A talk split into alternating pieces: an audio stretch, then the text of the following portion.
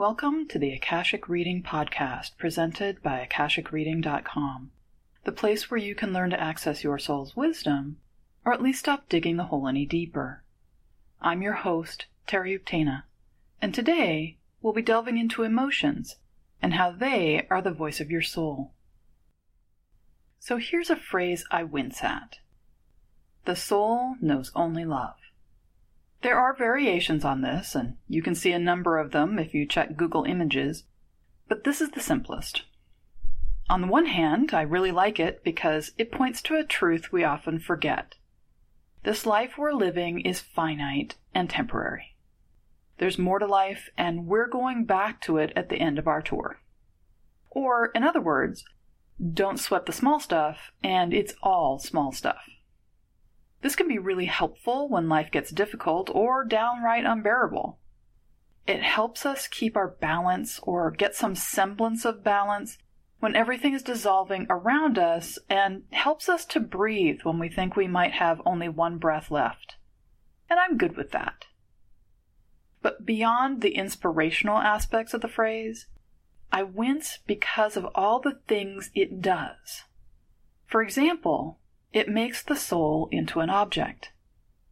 This sentence is referring to the soul as if it is the knee, or the finger, or the eye.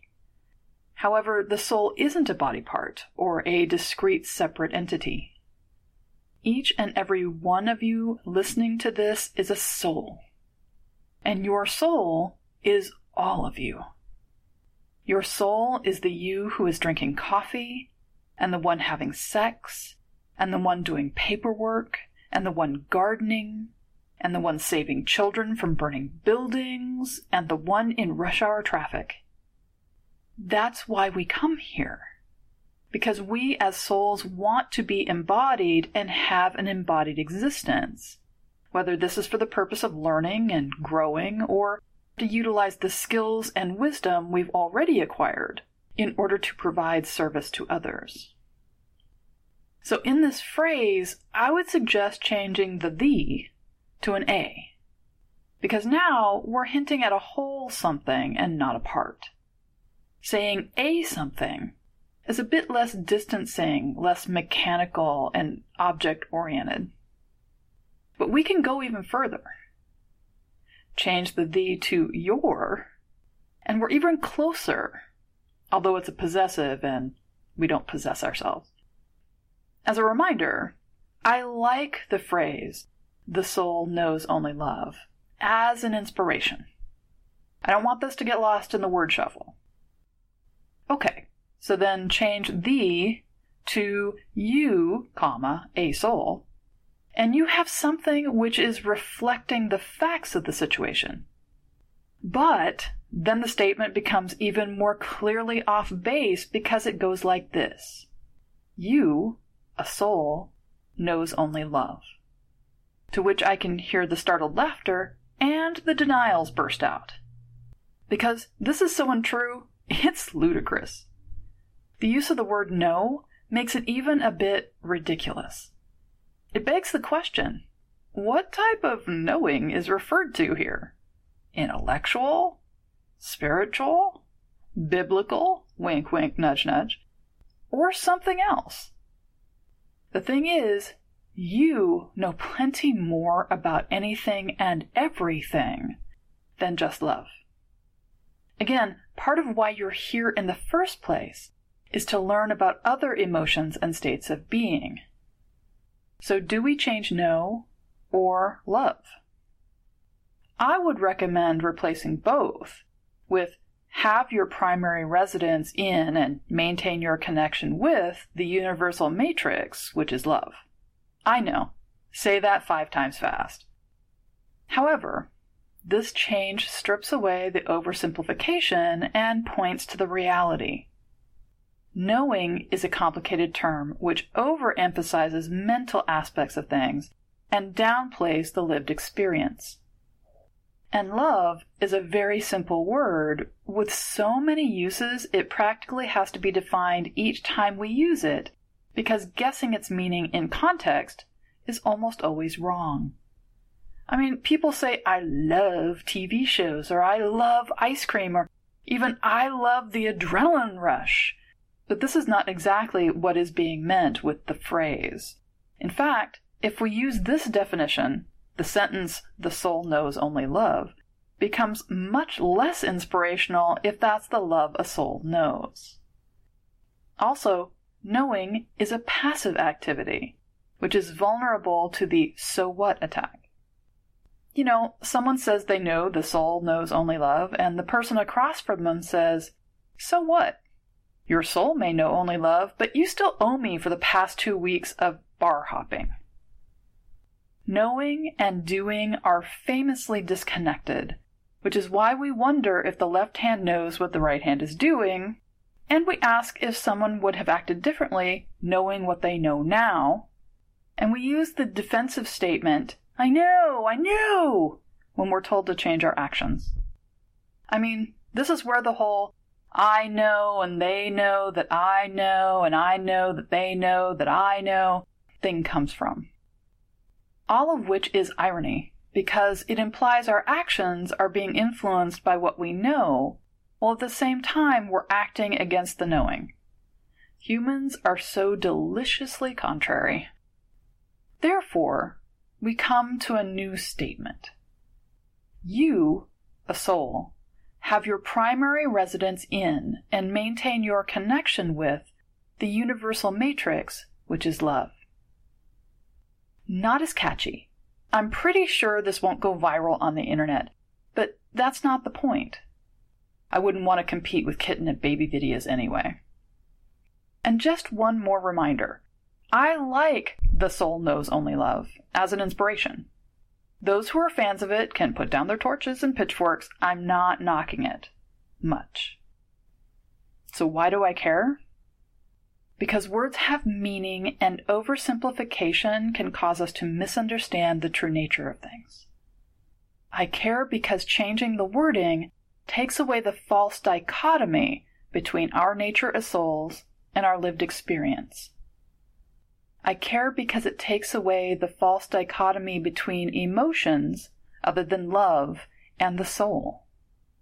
I care because it allows us to come back to a rich, full, and healthy relationship between our eternal nature and our immanent embodied experience. We, souls, are not something floating like a ghost inside a meat shell.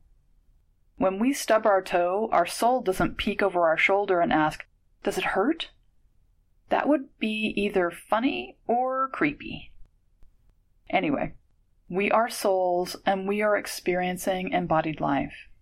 One way in which we do so is through emotions. In Western culture, we've created a bit of wisdom bigotry. Due to the scientific revolution and industrialization, we've come to prefer wisdom which is brain oriented. It can be quantified and reduced to mathematical equations, can be expressed in logical terms, and make things happen in linear progression. All other forms of wisdom are considered less than. They have fewer rights, are seen as less productive or even destructive, and are very carefully controlled when they are acknowledged at all. I'm referring here to what we consider emotional, body, and spiritual wisdom. We're told these in no way fit with 9 to 5 jobs, with quote unquote regular life, or with anything commonsensical or productive. This is factored into hiring women because their bodies having children can create a whole host of events and issues which are disruptive to projects, timelines, and general productivity. This shows up in other areas, such as there being no room for emotions in the courtroom unless they serve the case. And religious spiritual matters have created havoc for centuries when used by the brain in order to make things happen. Currently, the issues are intolerance, power struggles, and terrorism, but it's really just another verse same as the first. However, one of the biggest problems for people living in the real world with a quote unquote regular life is they treat their emotions like wild animals, which need to be rigorously controlled. I don't know how many times I hear, I shouldn't feel that way, or I'm trying to be positive about the whole thing, but how I really feel is fill in the blank. And this makes me a bad person. We've been taught our legitimate feelings are bad or they are something to fear. I know so many people who live under rigid control, terrified of their true feelings coming out because the feelings are so intense, so powerful, that once out they are certain to destroy everything. The truth is, emotions are our eternal wisdom translated into embodied life. They're like concentrated truth which only unfolds when we actually feel them. They're like time release capsules of wisdom. If we allow ourselves to feel, we not only come to know ourselves in new and amazing ways, the wisdom of our infinite and eternal aspects become part of our conscious existence, which is one of the reasons some people avoid them at all costs. The fear is our feelings are like raging dragons who will destroy everything with their fiery breath or a blast of ice. But instead, they're the wisest of elders. They are the embodiment of the fact once something is known, it cannot be unknown. Once it has been seen, it cannot be unseen. Once we have felt our soul truth, we can never go back.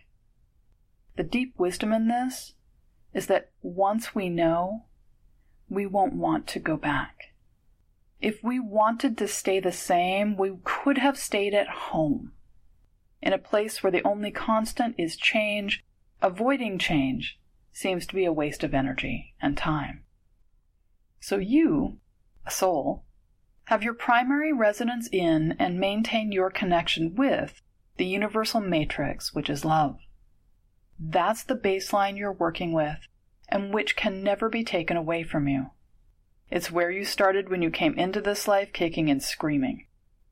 Part of the reason for this life is for you to experience more. Your emotions are the paint by which you create the amazing art which is your life. Don't limit yourself to only one color. Be inspired and then move past your inspiration. And that's all the time we have this week. Next week, we'll be talking about Kabbalah, both what it is and how it's connected to the Akashics.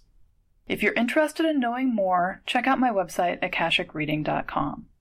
And if you're enjoying this podcast, please take a minute to rate it five stars on iTunes. Your comments are also appreciated. Thanks. Bye.